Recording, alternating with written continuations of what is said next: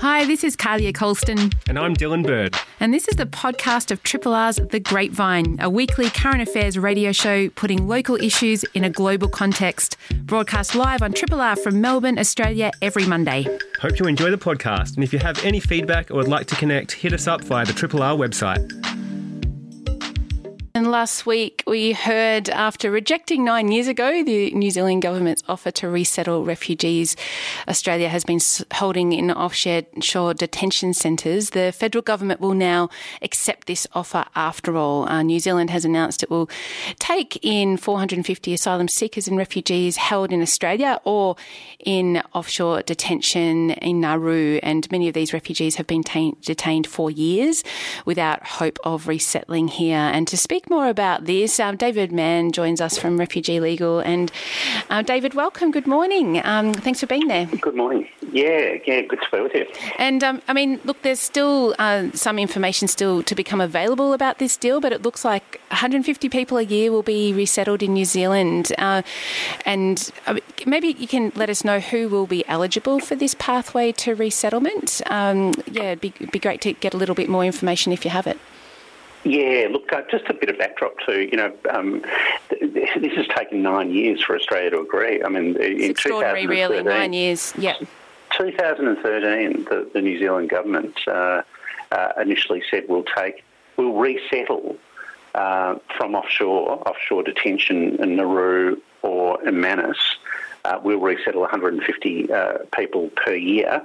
Um, just do the figures on that. I mean, if that, if that many people had been resettled in the last nine years, there wouldn't be anyone uh, needing resettlement. But um, it's taken nine years, uh, and uh, and and finally there has been a deal struck. It's for three, 150 people per year over three years, as you say, and there's a lot of detail to be um, to, to be sorted out. Uh, there's a lot that we still don't know uh, in relation to critical detail. One um, aspect of it that um, it still needs to be uh, fully understood, and that is eligibility, as you as you ask. And um, one of the one of the issues at the moment is that we think uh, is going to be uh, contentious is the question about uh, whether anyone who is currently seeking resettlement, for example, in the US or in Canada, uh, that is, they're engaged in some kind of resettlement process, as they call it, whether they'll be eligible at all uh, for the New Zealand offer.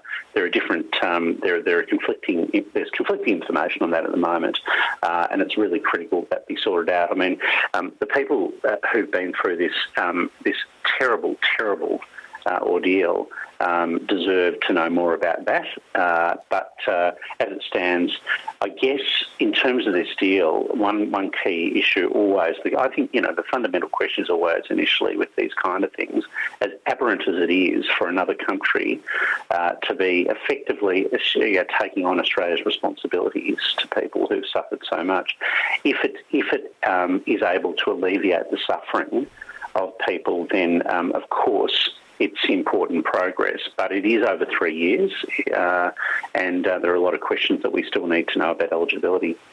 I mean, is, has there been an explanation provided for why the federal government has taken nine years to accept this offer? Has there been anything offered about that? Well, the government has taken this position uh, that for, for over all of those years, this sort of no chance policy, if you like, the, the policy that anyone that sought asylum in Australia by boat will never be allowed to resettle in Australia. So that's, that continues to be the policy. Uh, and one aspect of that policy, that hardline policy, has been to effect, effectively for anyone that, um, came by boat uh, who was sent to Nauru or to PNG, uh, that remains the policy that they will never be allowed to resettle in Australia. And as part of that, uh, there's been this, um, this, this constant claim by the government uh, that uh, that people that they, that they can't open up the New Zealand option because somehow um, that would uh, result in uh, effectively, um, you know, what they, what the, the, rhetoric around it is that that would be marketed and pitched to people smugglers. In other words, it would um, somehow um, weaken border protection and see the resumption of boats. Literally, I mean, this is this has been the position of the Australian government that to allow people to be resettled in New Zealand uh, to alleviate their suffering in that way um, would somehow um, risk uh, you know, the resumption of boats uh, in Australia, despite the fact, for example, that, that in recent years more than a thousand people have been resettled to the US, no boats despite the fact that well over a thousand people, in fact, you know, uh, you know, 1,400, 1,500 people have been brought to Australia uh, uh, from Nauru and PNG because they, they simply couldn't uh, be cared for there. You know, they become, you know, they were critically ill and needed to be brought to Australia, medevac to Australia, no boats, etc. You know, despite the fact that some people have been resettled to small amounts of people to other places in, you know, European countries, no boats. But the government has continued to maintain that position, and now all of a sudden, uh, a backflip, I guess, a reversal of that position. I mean, what was the role um, do we know yet of Tasmanian Senator Jacqui Lambie in this New Zealand arrangement? Well, her role, really how she became involved, was when the government sought to repeal uh, the Medevac laws that, uh, you know, that effectively uh, those Medevac laws which had resulted, you know, and we've talked about this quite a bit, we were central in relation to those Medevac laws in terms of uh, ensuring that critically ill people who couldn't be cared for offshore could um, could use those laws to be able to be airlifted to Australia to get the treatment they they absolutely urgently needed. She was critical uh, in in um, enabling the government in in December 2019 to repeal those laws uh, that it effectively, they're very unusual laws. They were coercive kinds of laws, uh, which the government, um, you know, effectively uh, was unable to oppose. They were passed, you know, of course, contrary to the government's um, uh, will at the time. Um, and uh, she was critical in the repeal. She did, she did a deal with the government, and that deal remains secret. But there was plenty of information around at the time that it was likely that it had to do something. It had to somehow deal deal with the New Zealand issue or had something to do with it. She's now come out and said it, was about that. That uh, in agreeing to uh, give the government the vote to enable the repeal of the Medevac laws, that she did uh, did actually do a deal in relation to New Zealand. But I have to say, you know, I mean, um, it's, it's a little bit hard to know what to make of all of that because um, I, I, I, think that the best position is that the government at some point was always going to go to the New Zealand option. It's just taken this long to do so. I think um, how much Jacqui Lambie really had to deal to do with that in the end, I think, is moot. You know, I, I think it's highly speculative at best. Um, but she has sort of said too now. She's come out and said that she was under um, significant pressure to not reveal um, what she what what she'd um, effectively the, the, the content of the deal with the government at the, at the time. I mean, the bottom line is that New Zealand, from the government's point of view, has for some years been um, an option to explore. Uh, as a resettlement option if they needed to, and now they've gone to that, that option. And as you say, it's, um, it's taken nine years to accept the offer, and at 150 people per year, we wouldn't have people in offshore detention centres. I mean, how many people are actually still uh, in the offshore detention regime, um, David? Yeah, well, um, Carly, this is this is key because look, with New Zealand now coming on board with um, yeah, a couple of hundred places still uh, to be filled in the US uh, resettlement. Uh, Canada probably resettling a small amount of refugees in the future. All of these people, by the way, who sought asylum in Australia, sought protection and safety um, from us and then were exiled offshore. Um, the upshot is, um, with all of that resettlement by other countries, assuming Australia's responsibilities, which is fundamentally shirked, um, more than 500, at very best, uh, the, est- the estimate is that more than 500 people will still remain stranded um, when all of that all of that resettlement um, has been completed. Um, and you know, so just to give you a sense about why that is, there are still 216 people offshore. There's 112 people in Nauru. And the remain the remainder are in. There's just over 100 people in PNG. Um, over and above that, in Australia, people that were sent offshore and have been brought back for the reasons I mentioned, um, there are there there are um, 1,150 people thereabouts in Australia. So overall, there's 1,400 people, you know, thereabouts.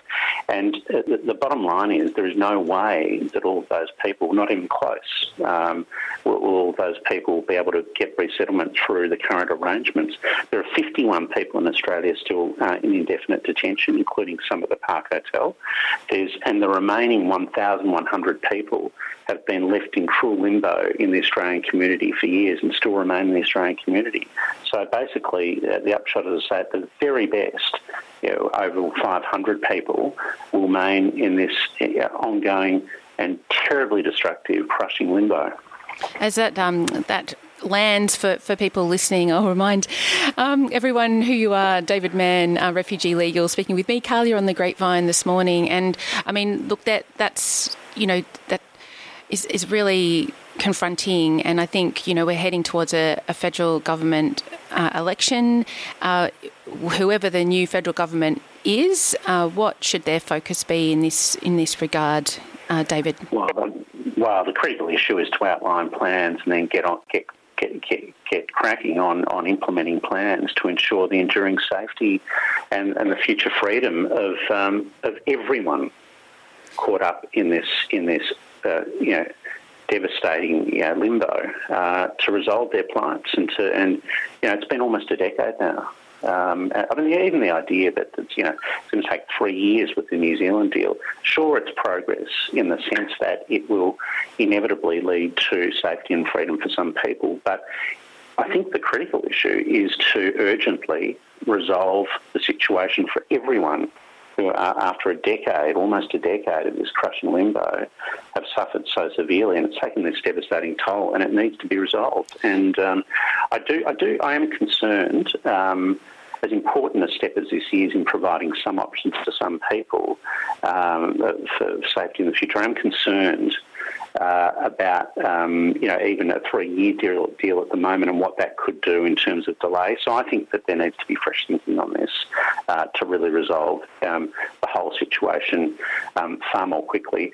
I think um, a future government um, should, um, should should seriously engage in the fact that Australia retains moral and legal and practical responsibility for the plight of everyone who has not yet been resettled, and to, to have a, a, a, a fundamental rethink of that, what that means, you know, what the obligation means, and uh, and to look at actually allowing people to stay in Australia who've been here now, many of them for so, you know for years, to be able to rebuild their lives and have a future um, with a home and freedom and belonging. And I mean, look, just to to go. Um, look in, internationally, I mean, the refugee crisis around the world is is is there. Um, we're seeing it at the moment with regards to millions of people displaced in Europe due to the Russian invasion of, of Ukraine. And uh, I mean, can you speak just? I know I've kept you over time, David, but just like briefly about that, like your networks around the world. You know, how, how catastrophic is what's happening right now? Oh, it, well, it's absolutely devastating. Again, it's a, it's a, it's a it, it's a devastating crisis, and um, and you know we're, we're seeing this. Um, I mean, it's unfolding. You know, like Afghanistan and other crises, it's unfolding. Um, you, know, uh, you know, far away in one sense, but it's so present in another sense in terms of reverberates deeply across the world, not only in Europe but across the world, uh, including in Australia and including in Melbourne. I mean, there are many people. We, we're getting constant calls from people um, in desperate need, Ukrainians and, and people, friends and family, um, in desperate need of help um, as you know the, the, situation escalates and, and you know the, the, the, the cruelty and the danger and the, the brutality unfolds. And you know I, I think that the, the overarching um, approach at the moment uh, has been one of sort of safe haven of ensuring that um, people um, um, engulfed in the crisis um, uh, are, are, able to access safe haven, whether it be in neighbouring countries like Poland uh, or um, or elsewhere in, in other neighbouring countries in Europe, or in some respects, um, in some cases, being able to get out of uh, Ukraine and come to Australia. Uh, so Australia's granted over 4,000 visas to Ukrainians, and I think that that will increase. And they've also created, um, I think almost 1,000 people have actually been able to get here already uh, on those visas. There are many that are, still trying to get here. But Australia, the Australian government has also created a special, uh, amongst other things, a special visa, or sorry, suggested that a visa that exists, this is a three-year temporary visa, temporary protection kind of visa or safe haven visa, that that will become available for Ukrainians too. Um, so there's a lot, there's a lot of um, measures being taken, um, but I think that um, you know what what a lot of this I think highlights too with the Afghanistan crisis the Ukrainian crisis, and there are many others globally at the moment, is that um, Australia's response, it is so absolutely critical that Australia's response um, shift from shirking responsibilities to actually assuming responsibilities and taking some kind of global leadership on these matters. I mean, the amount of resources, the amount of suffering uh, by with Australia taking such an aberrant and um, aberrant and frankly illegal approach in terms of its you know, flouting its responsibilities um, when it comes to people offshore really highlights you know the problems, the fault lines in policy in this country, and the need to actually take um, you know global leadership. Um, as a country that should be one of the um, one of those with you know, immense uh, resources and ability to actually um, you know, make a difference in people's lives. David, it's always great to have you on Triple R. Thank you so much, and um, all the best with your work and and um, to your clients. And and yeah, it's, it's wonderful that you can find time to speak with us on Triple R. Thank you. Triple R on FM, digital, online, and via the app. Thanks so much for being here. It means a lot. And it hasn't been a stellar decade for evidence based spending on transport infrastructure like roads and public transport, car parks, and the like. And that's to put it politely. Uh, this isn't just because of health spending due to the pandemic, but really um, because of the irresistible temptation to politicise, localise infrastructure spending in this country. And the Grattan Institute is calling this out. And in a recent report uh, focused on transport infrastructure, uh, Marion Terrill um, is going to join us and speak about um, the roundabouts, overpasses, and car parks report that she's author of. And um, yeah, she's um, here to speak about how we can haul the federal government back to its role in transport projects. And Marion's our guest and on the phone. And uh, thanks for joining us. Oh, thank you very much. Great to be with you. And uh, I mean, when looking at major transport spending for this report, how politicised did you find transport spending decisions were, Marion? Well, um, we found, I, I guess we looked at it a couple of different ways. So, one way is we just looked in aggregate at how much money went to different states. And the pattern of spending at that broad level is that consistently over three terms of coalition government and two terms of Labor before that, so both colours of government, um, there's a consistent pattern of sending more transport dollars to Queensland and also to New South Wales, but very obviously to Queensland and less to Victoria. And of course, Queensland and New South Wales are the states where federal elections tend to be won and lost and often Victoria has not been that electorally important at the federal level. But we also looked at small local projects. And the thing about transport is um, because often the, the bigger projects uh, go across multiple electorates, so you can't really analyse them at the electorate level, but you can look at small projects at the electorate level. And what we found here is, I'm um, sad to say, uh, quite a, a strong pattern. So when when uh, funding programs have got objective criteria and they allocate money essentially by a formula, it's all pretty even-handed, and Labor and coalition governments pretty much look the same.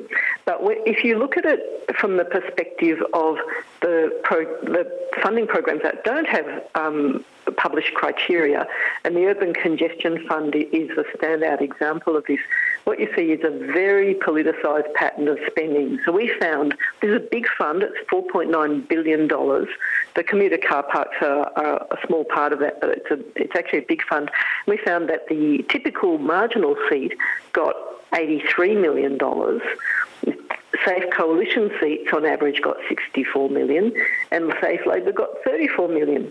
So, very stark pattern of um, sending money to marginal seats first and foremost, and secondly, rewarding the base. I mean, we're in a pre election period now, and we hear a lot of promises um, from politicians. And you also had a look at the 2019 campaign and found many projects that were announced were also poorly thought through, um, and very few were scrutinised by Infrastructure Australia. I mean, can you speak us through that, what you found there as well? Yeah, look, it's really so. Um, just by way of, of background, Labor set up Infrastructure Australia when it was last in office, and then it was substantially overhauled by the coalition uh, six or seven years ago. So both major parties have committed to the role of the independent infrastructure advisory body. But when you look, we looked at the 2019 election and before that the 2016 election, and we found almost none of the projects that the parties were promising had been through the Infrastructure Australia process. So, you know, for, for example, um, in 2019, I think it was just uh, one of 71 of the coalition's projects have been um, valued at 100 million or more had an approved business case, and for Labor, only two out of 61. So, um, you know, they sort of pay lip service to the importance of Infrastructure Australia, but then when push comes to shove, just ignore it. So, I mean, we have a federation, and is there an issue in that, Marion, like that you know, what role federal and state governments should play when it comes to transport spending? Because transport spending is ex- expensive, which is why it's such an interesting area to have a look at.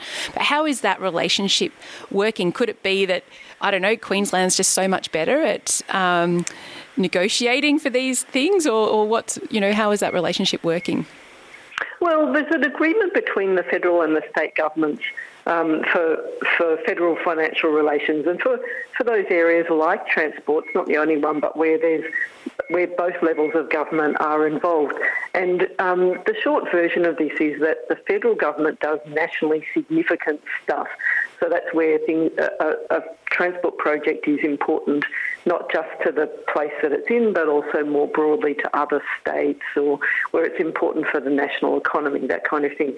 And so, and there is a national land transport network, but even though we've got all that um, sort of background, what actually happens is that the federal government doesn't restrict its role to nationally significant stuff.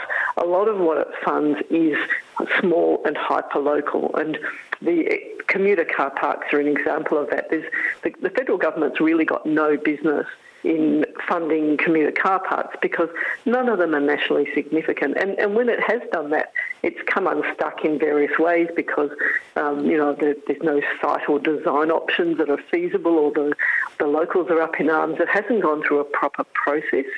So really, it would uh, what I'd like to see is the is the federal government uh, remember what its role is, which is nationally significant infrastructure, and focus on that and leave locally important stuff to the state and local governments.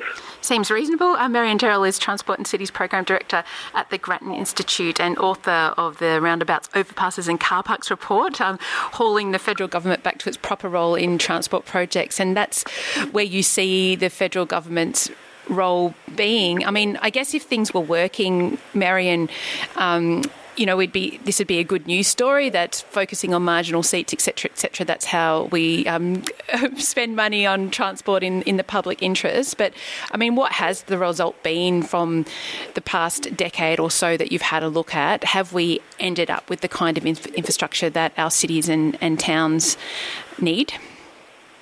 Well, the only way to really answer that question, like it's it's difficult to to know, but I guess um, the way that we decide whether one project or another is worth building and which is the better use of finite money is um, to build a business case. And so there, there isn't really a top-down way of, of doing it.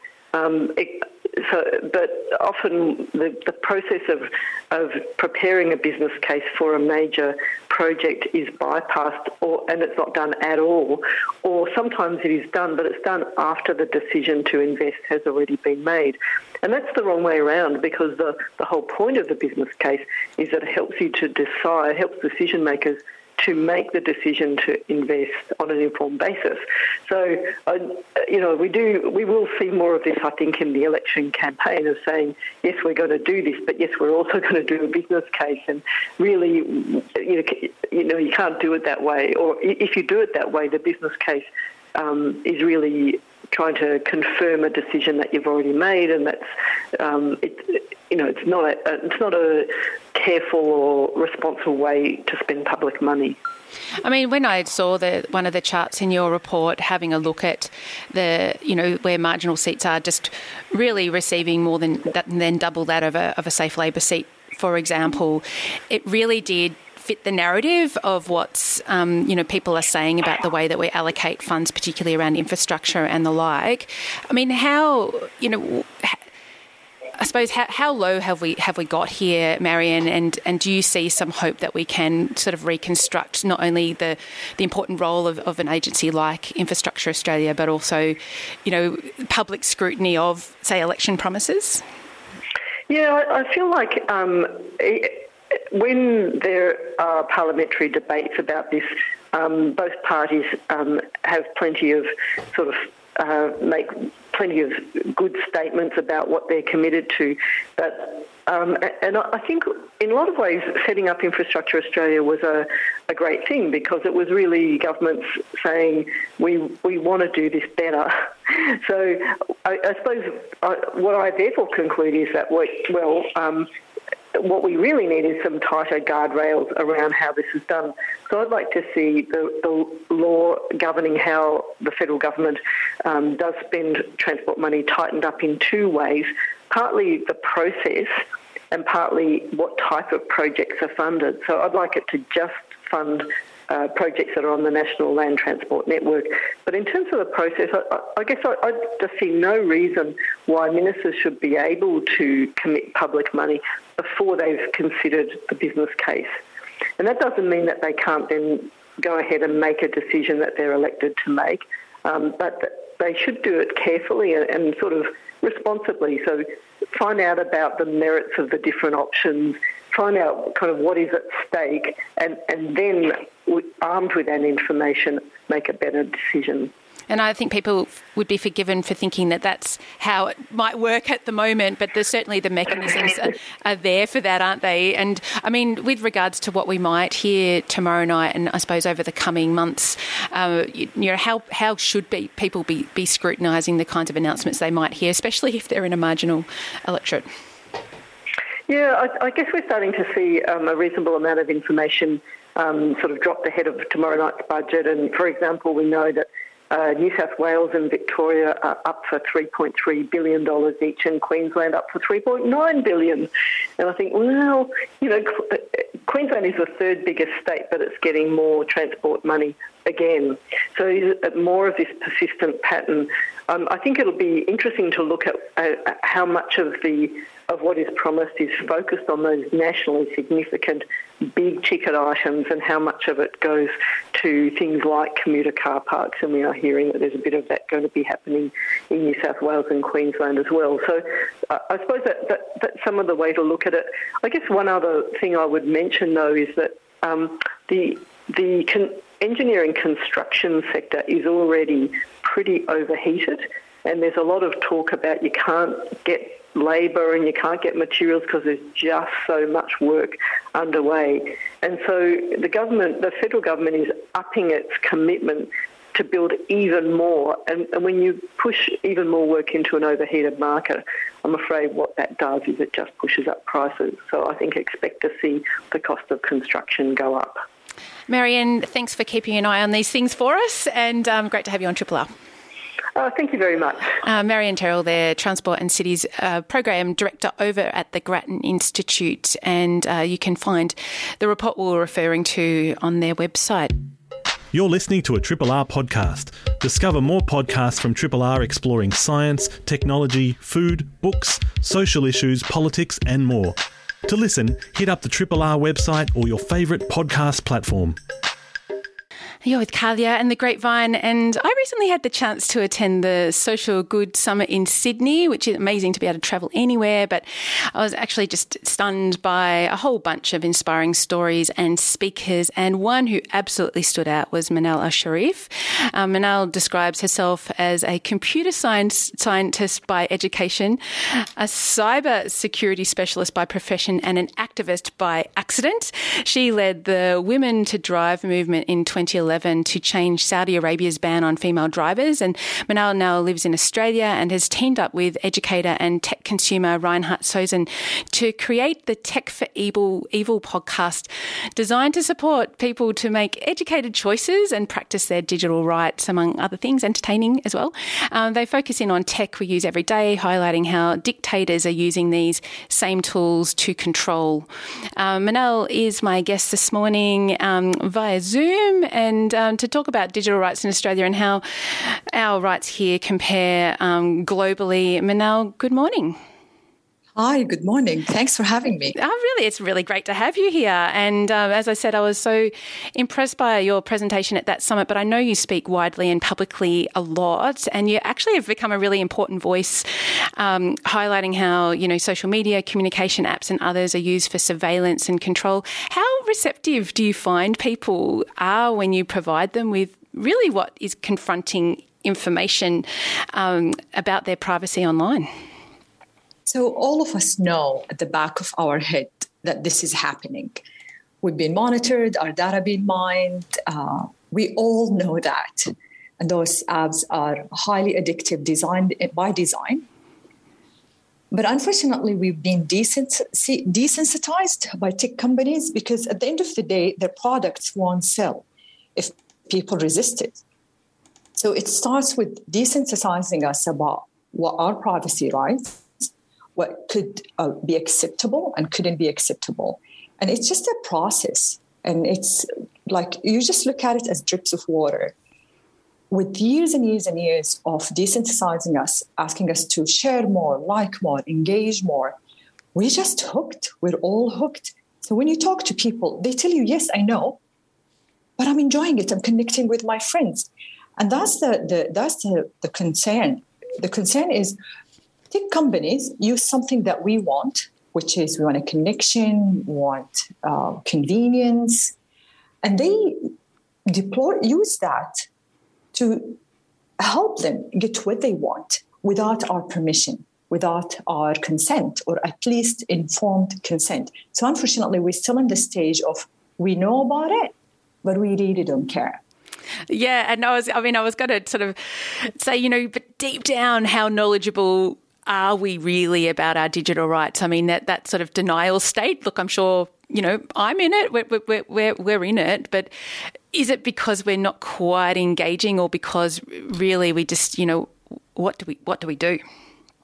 So technology is really advancing way faster than cultures, than regulations, than our, comp- like we can comprehend. Uh, technology is overwhelming for us we all, if our life is digitized today, but without digital rights. And when it was digitized, we had a little say in that because we couldn't understand. It's everyone just wanted to use the tool. You want to have your laptop, you want to have your smartphone, and get from A to B if you want to use your uh, GPS system. But we didn't really. We were not part of making the rules, and that's why for us today, the more we are dependent on technology, uh, the more we just don't have time to deal with understanding what is a digital right, where are my privacy rights. The government too is not is not keeping up with the advancement in technology. And unfortunately, and I, we talk about this in our podcast, the Australian government is actually helping big tech and tech companies uh, by leaving Australians uh, wide open to abuses of their privacy rights and data mining by whether companies in Australia or companies from overseas. So there are very few regulations that protect your digital footprint when you go there online. There are very few, like the Privacy Act, the Australian Privacy Act that was passed in 1988. It was updated, but the problem it says your personal data are things like your name, email, address, phone number. And that doesn't cover your personal data in the digital world. And that's your IP address. That's your digital address. It doesn't cover your device ID. Every device you have, every mobile phone, uh, a laptop you have, it comes with a unique device ID. That is your name in the digital world. And when they collect such data, they say we de-identify your data before we sell it or move it to third parties. But it's easily by removing your name and address. But they give them my IP and they give them my device ID.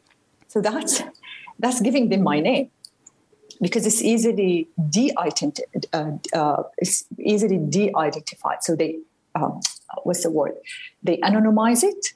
It can be easily de-anonymized, and that's the problem that we're facing today with um, the regulators in Australia and um, in a lot of parts of the world where they are way behind big tech. I think the European Union are doing very good job when it comes to protecting the data, the personal data, and the pers- digital rights of their citizens. And I always say that should be a global, like combat countries that wants to protect the civil liberties and the freedom of press and the privacy digital rights of their citizens should adopt a similar regulation and it's there. The GDPR could be used as a framework here in Australia.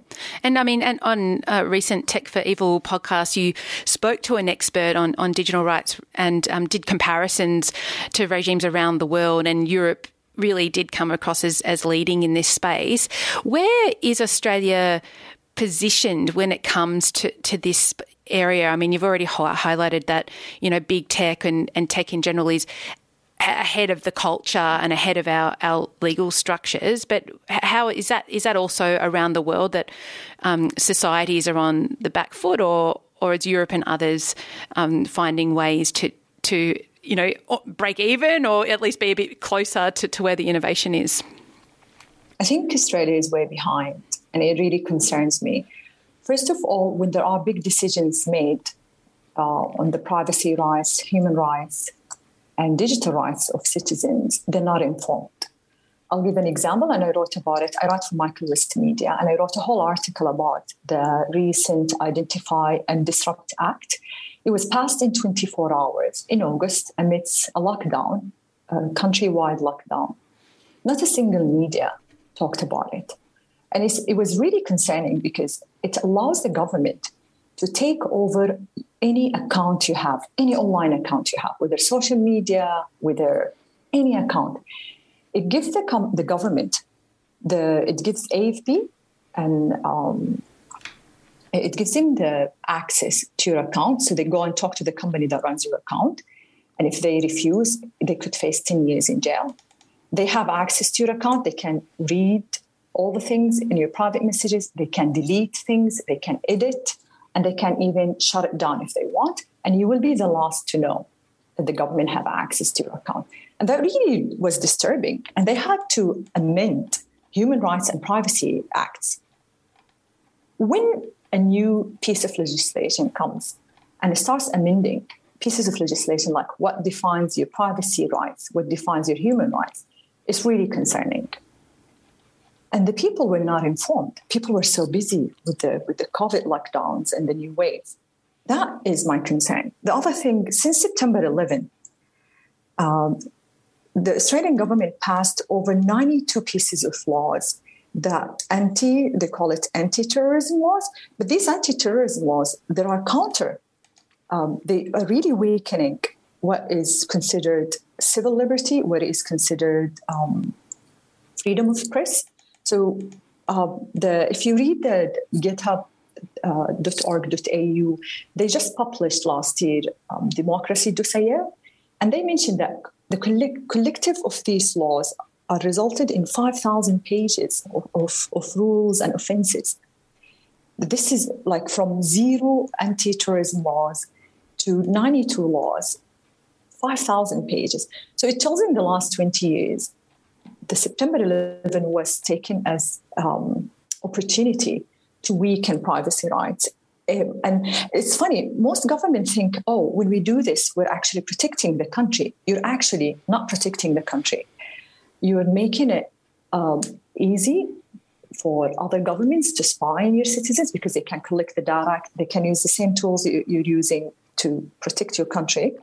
And the second thing, you're, you're not allowing freedom of press because journalists who want to investigate, who have sources, they can't guarantee their safety and, and they can't guarantee confidentiality of that uh, conversation.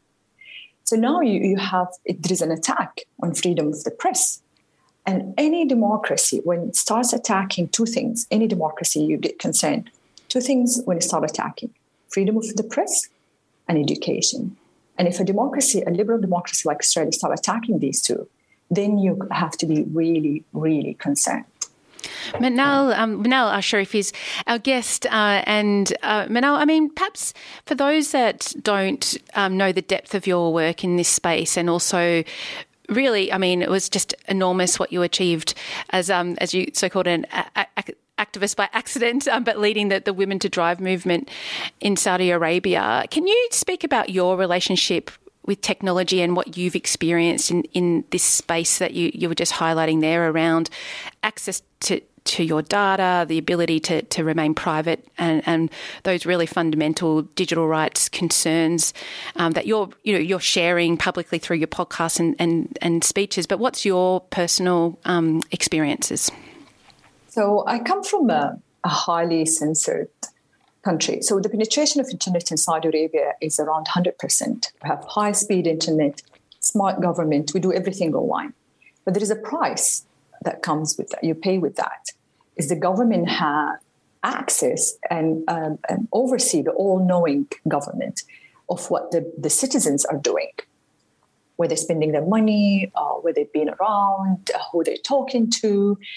So coming from that highly digitized society and highly surveilled society, um, when we started the movement, the Women to Drive movement, we were inspired by the Arab Spring. We actually, at that time, used social media, Twitter, YouTube, and Facebook, effectively to push for change, challenge the ban on women driving, and call for more rights for women in my country.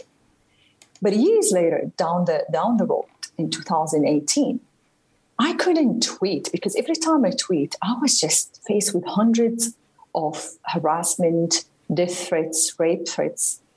And when Jamal Khashoggi, um, so I write for the Washington Post, and there was a journalist, a Saudi journalist, also write for the Washington Post. He was assassinated, and I remember the day the CIA mentioned that the Crown Prince is responsible for the assassination.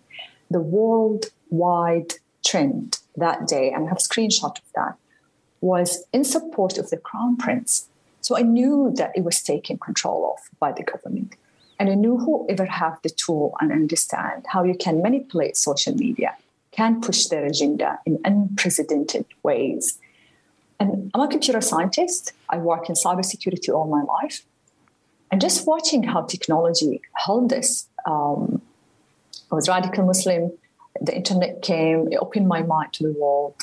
Um, I was completely in a, um, highly discriminated against for being a woman. Social media gave me a voice, and I used it effectively and gave gave it. It was our virtual parliament in a country without elected parliament. Unfortunately, that was taken away from us when the government understood how to use these tools.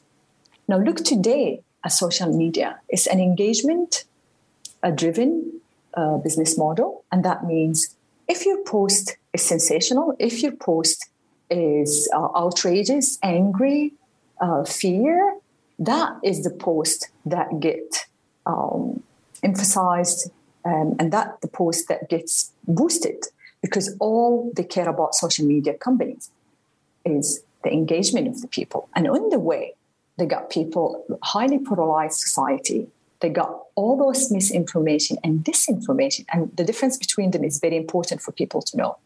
Disinformation is when someone uh, on purpose go and post wrong wrong information. But misinformation is when people sh- share, like, get angry, and talk about things they think is true. And that's my problem with the current business model of social media and big tech. The other thing is very important to people to know if you have Alexa in your house, throw it in the trash. Alexa is a, a company, it's a data mining company that Amazon bought in 98.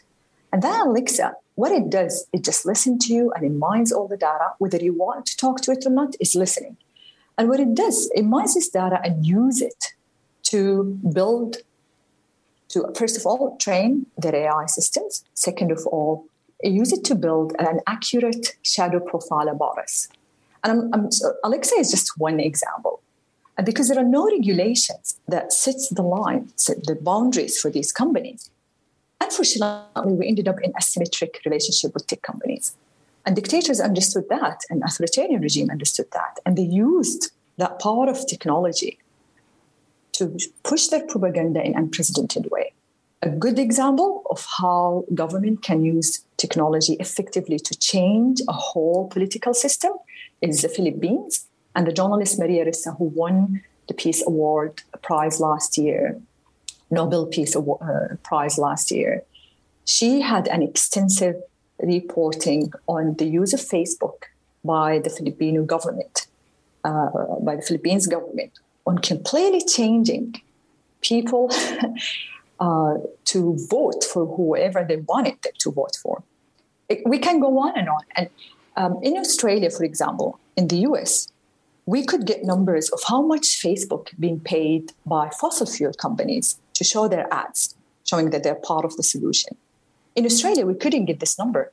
There's no transparency here. We couldn't know how much fossil fuels are being paid Facebook and Google to push their agenda, to, to delay climate crisis action.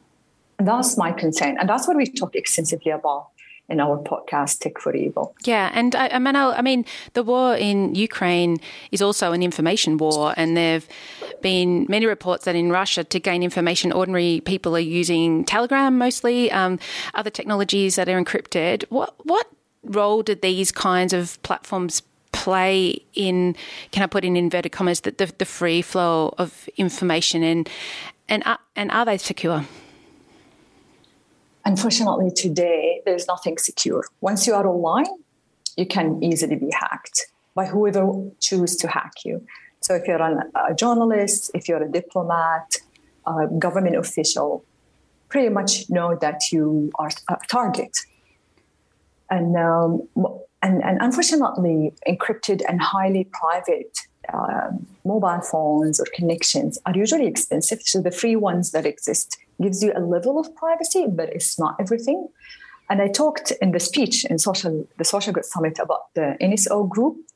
They have a tool called Pegasus, and that tool, if they if they target you with that tool, there's no encryption that could work because the tool what it does is sits on your phone as if you are as if they are actually sitting on your phone. So they see all your messages, they look at all your whole screen as if they're sitting behind your back um, over your shoulder, looking over your phone screen.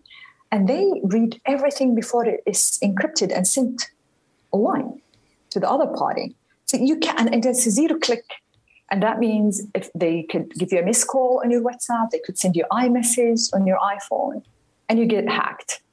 So it's really depressing what's going on with with the technology that you can't be um, protected anymore, and hopefully more and more advocates talk and bring this. Yeah, but the war today is not on the ground. The war today starts um, is a cyber warfare, and I think Russia and Ukraine there was a massive campaign, cyber warfare campaign against the Ukrainian uh, websites and services and the more digitized we are, the more vulnerable we are. Absolutely. And, and, and, I mean, mm-hmm. what's it? I mean, uh, we're almost out of time, but I mean, what's coming up? And I, I, must say that I've, I've listened to your Tech for Evil podcast, and it is very entertaining um, as you tackle some of the kind of really big. Uh, issues facing us in, in the online world. Um, what, what's what's coming up soon with regards to your conversations that you um, oh, you have with your yeah, so, collaborator? Reinhard Sosen. So we, the new season for this year, we actually talk about dating apps and why it keeps you single and miserable. because a lot of people use dating apps. We talk about weapons of mass surveillance uh-huh. that being used by governments. We talk also about the ethics in tech. A lot of technologists don't discuss ethics in tech. Uh, our our uh, first episode of season one two was about captology, and captology is from the word captive, is how you use computers as persuasive technology to change the way we think and behave. Few people know about these things, and we what we want to do is just change starts with awareness, and that's what we're trying to do through the the podcast is really make empower people by the knowledge and the know-how to take a, the, the digital uh, to take their digital agency back Thank you so much for being with me this morning, Manal. And um, look, let's get you back. I would also love to, to meet uh, Reinhard Sosen, um, your collaborator on the, the Tech for Evil podcast and associated um, blogs, etc., on the website if people want to search it out. Um, it's great to have the chance to, to speak with you in some depth. Thank you. Thank you for having me. Stay safe. You too, uh, Manal Sharif there, and uh, Manal, you um, you might have seen her speak. Uh, she really has taken on an important advocacy role in the area of digital rights, and uh, she also led the the Women to Drive movement uh, to challenge Saudi Arabia's ban on female drivers. An extraordinary um, achievement. Thanks for listening to this podcast of Triple R's The Grapevine, a weekly current affairs radio show putting local issues in a global context. Broadcast live on Triple R from Melbourne, Australia, every Monday. Hope you enjoyed the show, and if you have any feedback or would like to connect, hit us up via the Triple R website.